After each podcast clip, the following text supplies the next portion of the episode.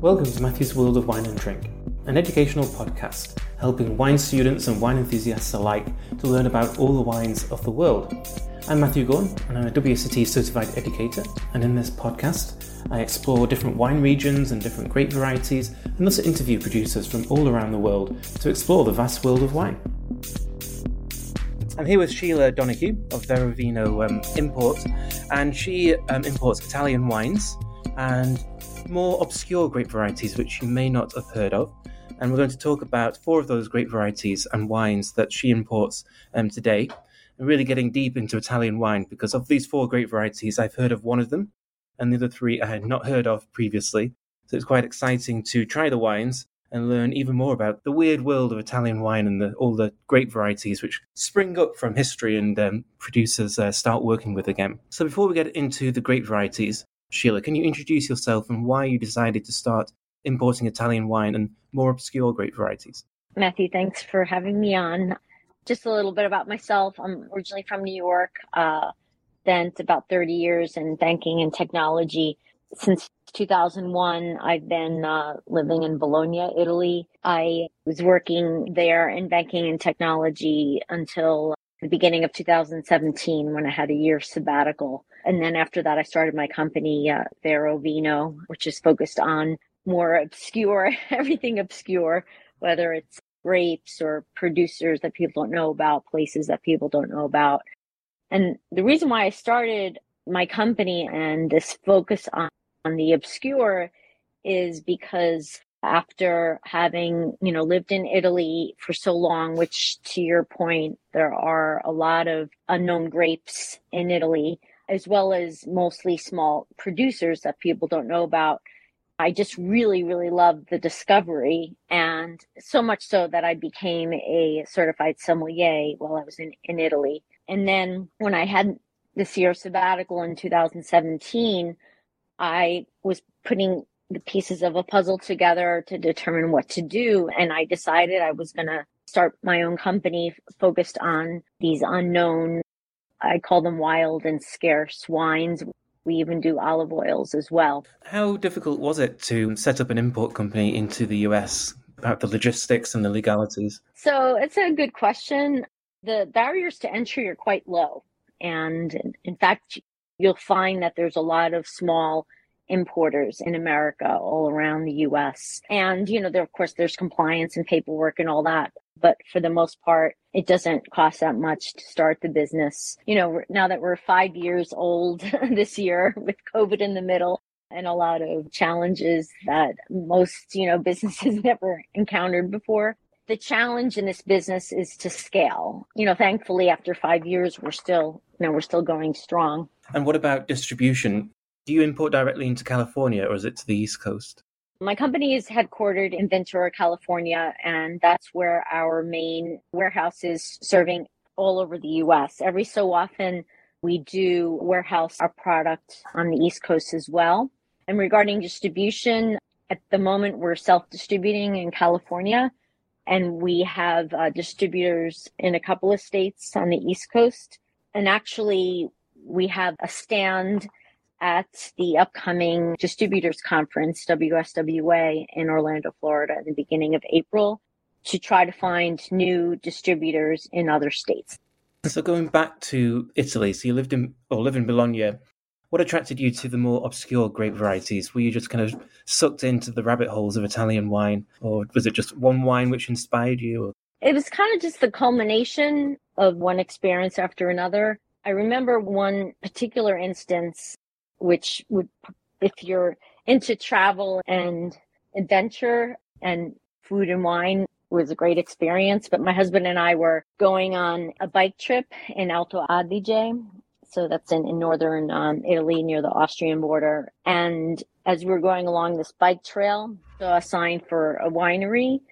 So we knocked on the door and fortunately the owner was able to receive us and do a tasting. And one of the wines that she served was a white wine made from a white grape that has is only one hectare right there where the winery is. And it's just so exciting, you know, because if you also like wine, then the tasting experience as well, which is really interesting. You don't know what to expect. so yeah, I just get a real kick out of that. Those are in particular the types of experiences I really try to find and and um, and procure for you know for our clients and followers. And in tasting these four wines, I noticed that they're all um, quite high acid, which is very Italian in style, but also very food friendly as well. And you live in Bologna, so imagine wine and food is something else which inspires you in your choices. Yes, um, a foodie. I like I like to cook myself, and I love pairing. Um, and then my my husband, he actually just closed, uh, but he, you know, for pretty much his whole life, he was running his family's three generation bakery in Bologna. Every day, I go to the bakery in the back. He would be making something all the time and whether it's pasta bread or sweets. Certainly there was a lot of inspiration just from my daily life with my husband and you know his family and friends in bologna. Yeah there's nothing like a bakery to awake your senses and really experience different smells and aromas i want to share a similar story to yours about my first discovery of um, obscure italian varieties and it's actually schioppettino which is the first wine we're going to talk about my sister and I were traveling from Venice to Trieste, and we got the train. And it's a long, slow train which just goes along the coast. You can see Trieste the whole way. You just never seem to get there. So we arrived quite late. Went to the hotel and she said, "Is there a restaurant nearby where we can eat?" And they said, "Oh, there's one just down the road. We'll phone ahead and you can um, just get a table there." So we went there, sat down, really nice kind of local restaurant. Got the food menu, and the waitress said, "Do you want anything to drink?" And we said, "Well, we'd like a bottle of wine. Do you have a wine list?" And she said, "No." I said, Well, how do we decide what we want to drink then? She said, Well, you just tell me what you want and I'll bring it to you. Well, we don't know what you have, so we just described the type of wine that we liked, which was kind of a medium bodied red wine, not too high in alcohol, nice fruits, but not too ripe, just that kind of middle ground. She said, I have the wine for you. And she returned about two minutes later with a bottle of Schioppettino, which we'd never heard of before. I said, Well, I guess we're just going to have to go with her judgment. And uh, we tasted it, and it was absolutely fantastic, and we loved it. And it went so well with the food as well. And of course, we looked it up, and it's a local grape variety which had been rescued from obscurity in the 70s onwards. So we really felt we were a part of the Trieste and Friuli scene discovering this grape variety. And that's what I love about traveling around Italy, going to these small restaurants, and you just discover the local wines, which may only be available there, or with Schioppettino's getting more of an international uh, reputation. What we were worried about is that the wine is going to be really expensive because it was so good. And when the bill came, it was just 24 euros. And it's another a nice surprise for them. So the wine that you sent me, the Schioppettino by Vigna Petrussa, um, can you tell me about the producer first, and then we'll go into the great variety? Uh, Vigna Petrussa is three generations of, of women, and the um, current uh, generations are the, the uh, second and third. And the second is uh, Hilde Petrussa, and Hilde took over the winery from her mother. They're in Friuli, by the way, just north of, uh, about an hour north of Trieste along the Slovenian border. Over the winery from her mom, I want to say it was in the 70s.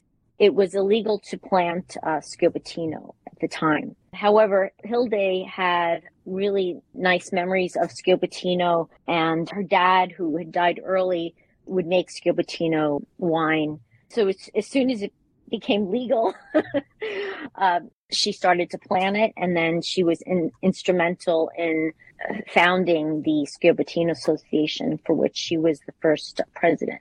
And what the Schioppettino Association did is is among other things, they defined the appellation for, uh, in particular for Schioppettino di Prepotto. The birthplace of Schioppettino is in Prepotto, which is the town where Hilde Petrussa lives and where her winery is. And so today, Vigna Petrussa is out by being the only uh, woman-owned winery in Friuli that makes four types of Schioppettinos. And, and we import all four of them in. so it not only is it an unknown grape, but we have all four of them. Just because if you really want to explore and get to know the grape, you should try the the unoaked version, which is I think one that you have, correct? Or is it Schioppettino? Renera? Oh, Renera. Okay. So that is the uh, actually stands for um, Ribolla Nera, which is the nickname for for Schioppettino. If you're familiar, Ribolla is a white grape, so Ribolla Nera refers to a black Ribolla. But of course, you know the real name of the grape is Schioppettino. So you have is the unoaked version of Schioppettino. Then there's an oaked version, which is Schioppettino di Prepotto. Then they make a Reserva, which is also oaked, but it's a very careful selection of grapes. They do a pied de cuve to create the wild wild yeast for the fermentation, and it's aged longer. And then they make 100% air dried Schioppettino, which is really interesting. That the name of that wine is called Perla Nera, which means uh, black pearl. And it's in- interesting for a variety of reasons, but one is people might think that it's a, a sweet wine, but it actually is like an Amarone. You know, it's 100%, uh, you know, air dried grapes. So certainly it does have higher residual sugar, but it's one of those wines that can traverse easily between, you know, savory foods and then, and then sweet foods as well. So why was Schioppettino illegal? That sounds a very drastic measure for what makes very good wine. So that's a good question. I know that in Europe, and I've heard of some weird situations here in California as well. The government has a heavy hand over what farmers do. They they receive uh, subsidies. In exchange for those subsidies, they have to abide by certain rules. Technically, what I heard, you could grow the grape, but you couldn't make wine from it. And the story is that a well-known producer in the area, Ronco di Cialla, they kept their, their vines and they're, they're known, Cialla, let's say, is known primarily amongst, you know, wine people as being the producer that researched the Schioppettino and making it as a wine. However, Vigna Petrussa is right up there with Ronco di Cialla. If you know Ian Ian D'Agata, he you know he writes you know quite often about Vigna Petrussa, and most recently um, you know wrote about Schioppettino as being a grape to discover and mentioning Ronco di Cialla and Vigna Petrussa as the best producers. And so it has undergone um, a bit of a revival since the the dark days of the 70s and before. Is it a difficult grape to work with in the vineyard? Is that one reason why growers didn't want to work with it too much? I know it is finicky. It is a, a later um, harvest grape as well. Frankly, uh, you know, when I asked uh, Hilde, you know, back four, four years ago when I started to work with her, if she was organic, and what I mean by that, I mean, you know, certified organic by the EU. And she said no. And the reason why is because Schioppettino does not react well to copper and copper is one of the the main you know substances used to combat powdery mildew, which is a big risk up in no- northern Friuli, you know, nor- northern Italy because of the um you know more humid uh, and, and damp weather and colder weather. You mentioned the producer makes four different styles. Is Schioppettino quite versatile in the winery in terms of winemaking? Yeah, I mean, I think the fact that Hilde makes, you know, four types goes to show the different expressions of the grape, you know, as as a wine. The common um, thread amongst all four of, of the wines, the Schioppettino wines of Vigna Petrussa, is a um, black uh, black pepper scent and even uh, a taste, and that is uh, a result of the molecule probably pronouncing it, but this molecule is the molecule in black pepper that creates um, the black pepper taste. The way um, Schioppettino and Shiraz have the highest concentration of, of, that of that molecule. Just to further extend that, when uh, I was in, um, New York um, in right before COVID hit in, begin, in the beginning of 2020, I was with uh, a sommelier uh, in New York and Hilde, and um, and the sommelier was uh, liking a Schioppettino to uh, Rhone wines, like you know, really you know high quality, yeah, reds, and uh, and that's possibly because of that link um, with that, you know, the rotundone molecule. So that peppery um, character. Any other characteristics of Schioppettino um, in the glass when you actually get to drink it? Is there anything else which really makes it uh, distinctive? So I think you mentioned before it's a high high acidity um, red, and um, and it has medium amount of tannins. It it has uh, a it's very fruity. Um, so the the fruit will contrast with the black pepper uh, taste as well. In my opinion, the the best expressions is when it's fruity. It's a lot of intense fruit and the black pepper together. Um, one, of our most recent uh, new clients is um, uh, a really you know high end um, Asian restaurant in New York called 53. And when when the sommelier uh, purchased um, uh, di Prepotto for, for their menu, uh, I was actually with um, Hilde's daughter Francesca in, in, New York in October, and we asked the sommelier why why did you choose uh, the Schioppettino? And she said because it, pa- it pairs well with Asian food because of the higher acidity and it's being lower in tannins. Excellent. So I think what you're describing is something Italian and non-Italian. Italian in its high acid, but maybe less Italian in its lower tannins, and that black pepper comparison to Syrah as well. So if you like Italian wine and you like Syrah, then Schioppettino is a good, good place to go, I think. Let's move on to um, white wine and the Famoso grape variety which um, I think is ironically named, given that it's not very famous. And I find it even very difficult to find anything on the internet about it, other than that it's quite aromatic. And there's one comparison to Gewürztraminer, and that it had fallen out of favor because it was a bit too aromatic. And the producer is Monte Sasso from Emilia Romagna.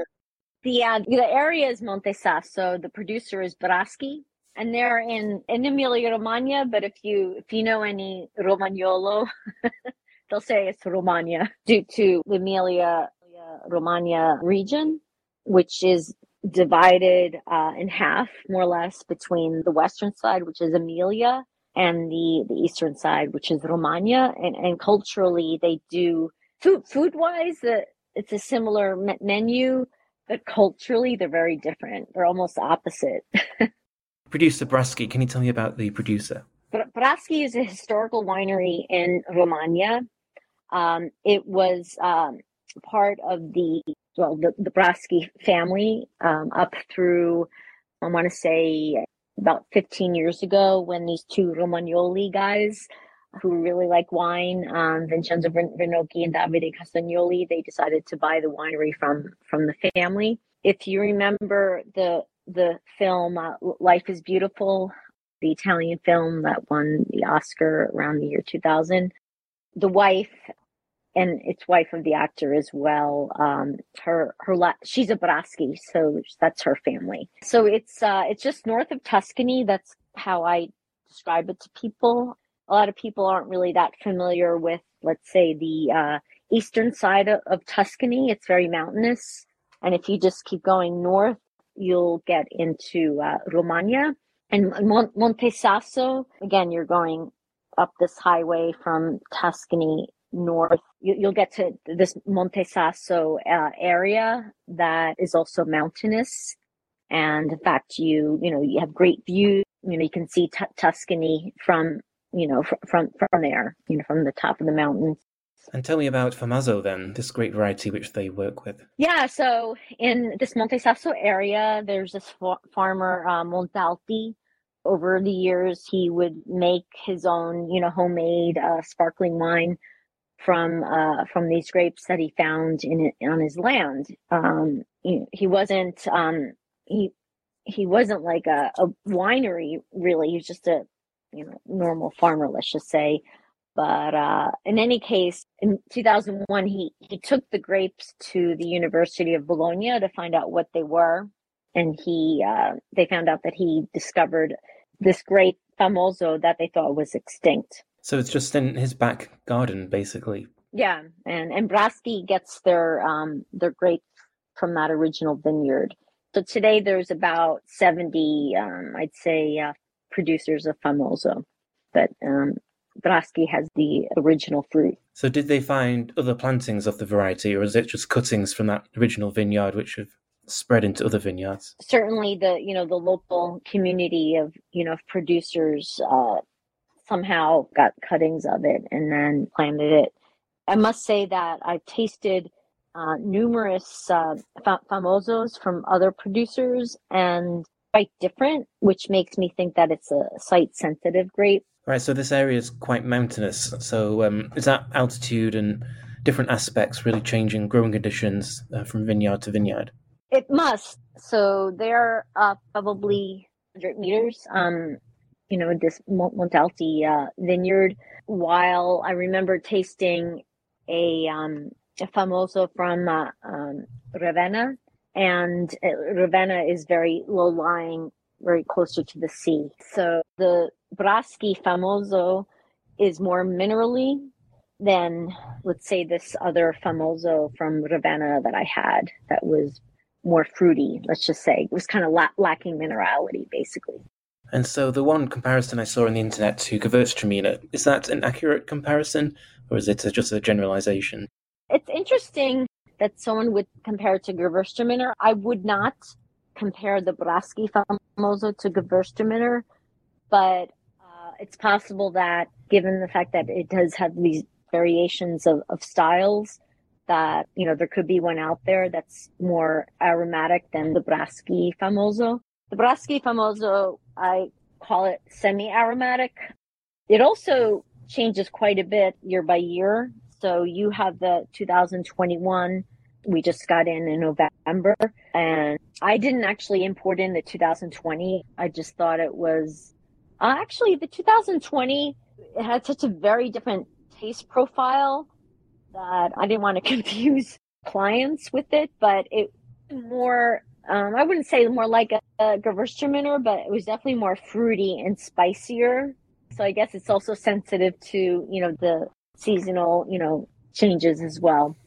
Yeah, and I guess when working with small plantings, it's hard to get a consistent style from year to year. You're reliant on what that vineyard is doing in that that vintage. Let's move on to the next grape variety, which is one of the most acidic wines I've tried in quite a while, which is the Durello, which is a sparkling wine. Look this up uh, in Ian D'Agata's book, Native Wine, Grapes of Italy, and he described it as so acidic that it's usually made into sweet or sparkling wine to try and uh, balance that acidity, which I definitely got in this sparkling wine, which is from Sandro de Bruno, uh, no dosage, and I think it's been aged for 36 months as well. So there's a nice lees quality to it, which kind of softened the acidity a little bit as well. And I really liked it. It was quite distinctive and different, and definitely a really good uh, food wine as well because of that acidity. Another thing you're going to have to explain to me is the DOC is spelt slightly differently. So Durello is the grape variety, but the DOC is a Lessini Durella. So there's a lot to uh, talk about with this grape variety and where it comes from. So, where do you want to start? Well, you can start with the place where it's from, and it's Sandro de Bruno's uh, uh, vineyards are in the in the Lessini Regional Park, so that's why the DOC has Lessini in its name. It's a point of reference for the geographical area where the wines come from. Italians love to confuse us, it seems, but the grape is Durella, but the wine is Durello. No, I got it the wrong way around. Yeah. So um, the first time I, I ever tried Durello was a classic method sparkling wine. It happened to be Sandro de Bruno's as well.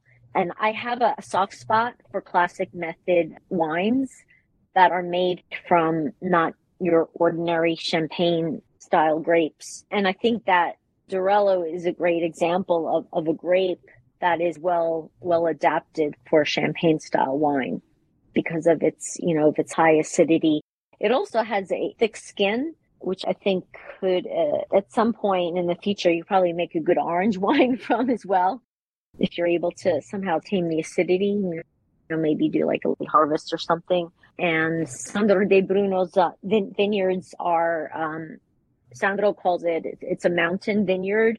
Forget the altitude. It, it could be up to like 500 meters, and it is uh, volcanic soil as well. The volcanic soil also is how Sandro, Sandro de, de Bruno stands out as well because you have um, more complexity and salinity on the palate. So, because of that acidity, you've got varied options in winemaking. So, you've mentioned sparkling, you mentioned the potential for um, orange wine if someone wants to go down that route. What about sweet wine as well? It's interesting. I never had Durello as a sweet wine. I had my first still uh, white wine. It was a, a, dry white wine style. When I when I was in Venice, I was uh, Bacaro hopping.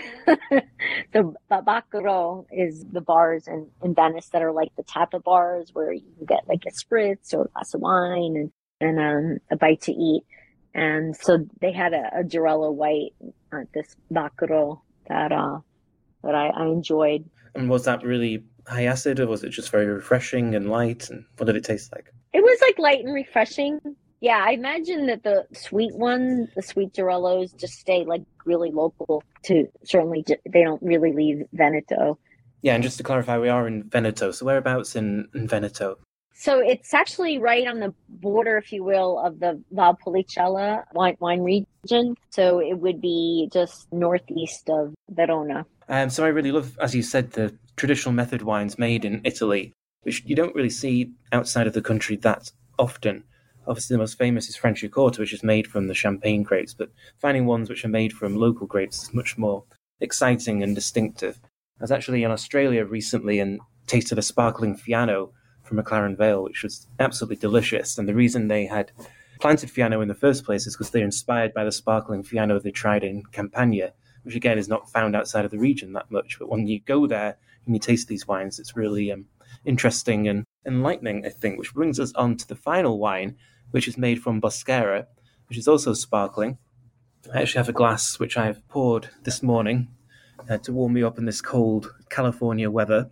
Um, so I haven't tried this one yet, so I'm going to try it now. And this is from Veneto as well, isn't it? From Treviso. Uh, yes, yes. So the producer is actually in the Valpolicella area. So to give you a point of reference, it's basically, you know, in the same region, wine region as Prosecco. But a very different style of wine from Prosecco. So let's talk about Boschera at first, the grape variety. What can you tell me about the grape? Well, first is the story. so I, uh, was at a friend's house uh, at Christmas uh, about five years ago. And so someone brought this wine. It was a clear bottle, pet nat style, you know, so unfiltered, uh, sparkling. And I was intrigued. You know, I enjoyed it and uh, went well with the meal. So I researched uh, the, you know, the label was called Boschera. I didn't know if that was the producer or the name of the wine or whatever. I had to Google a bit, but I wound up finding or getting the phone number of the producer. And I talked to him and I found out that it's a grape, a very, you know, rare grape. And at the time, he wasn't even interested in exporting and a, a, number of small producers it's like that like they have enough demand even just from the local you know people around that will you know come to the winery and you know and buy wine. And plus it's small production as well so it runs out. Anyway fast forward to 2021 I, I reached out again to the producer and and this time around eros is his name which is also kind of a cool name. Eros zanon he was interested in exporting his wines to the US. And how is this wine made? Um, it's not that uh, bubbly, though there are bubbles in it. So it's not like a, a fully sparkling wine, and it's also with a crown cap as well. So, what? How is this wine made? Yeah, so it's made with spontaneous fermentation. So it's you know all native yeast made. Uh, you could say in the ancestral method. What differs though is that um, Eros decides to age the swine. Oh, and then there is some skin contact. I think uh, th- three days of skin contact as well. And so he also makes a pet nat slash ancestral method style glera, which is basically a, a prosecco. And that he emphasizes that, you know, the prosecco is meant to drink young where the Boschera is meant to age. And so it's, you know, aged on, on its lees, of course, because it's not disgorged, and, you know, in the bottle for, you know, for at least three years. We imported it into the U.S. in May last year. And as far as I know, this is the first time the actual grape is in, in America. So it is a savory wine.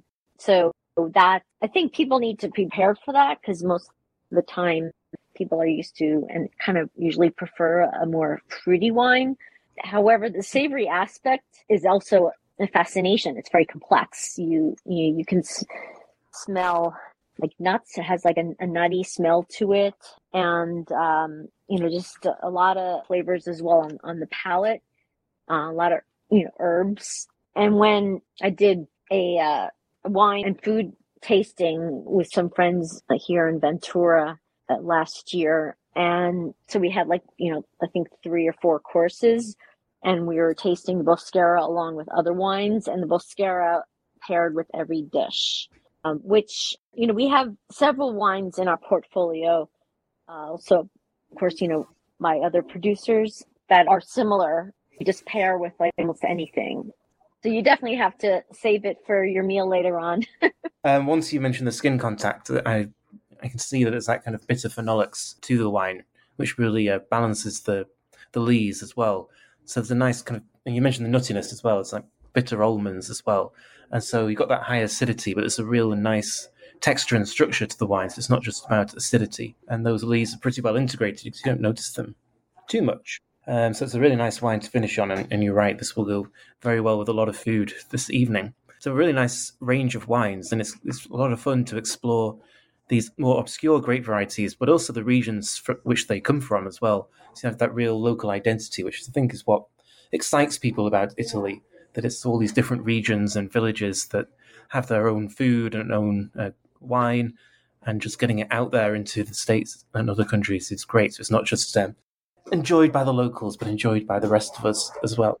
One thing that I enjoy about the work that I do is seeing how people have fun with our, our wines and in particular when they the, the pairing that they'll do because in, in Italy in Italy they eat let's say Italian food, which of course, you know, can mean a lot of different type types of dishes, but it doesn't mean Asian, you know, Asian dishes, for example. So so I really enjoy joy when, when people try and experiment to pair our wines with other dishes because that it just pushes the envelope and makes people enjoy, you know, these, like you said, the high acid wines, which are certainly food friendly.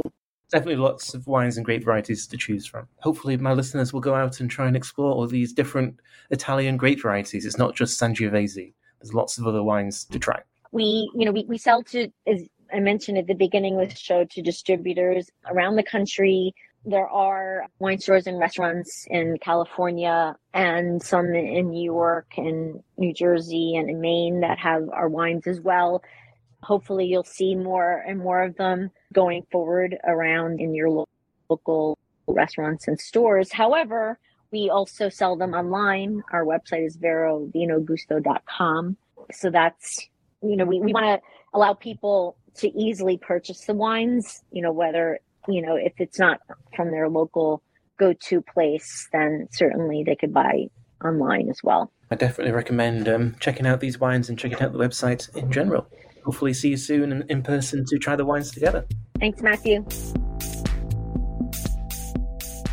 Welcome to Matthew's World of Wine and Drink, an educational podcast helping wine students and wine enthusiasts alike to learn about all the wines of the world. I'm Matthew Gorn, and I'm a WSET certified educator. And in this podcast, I explore different wine regions and different grape varieties, and also interview producers from all around the world to explore the vast world of wine.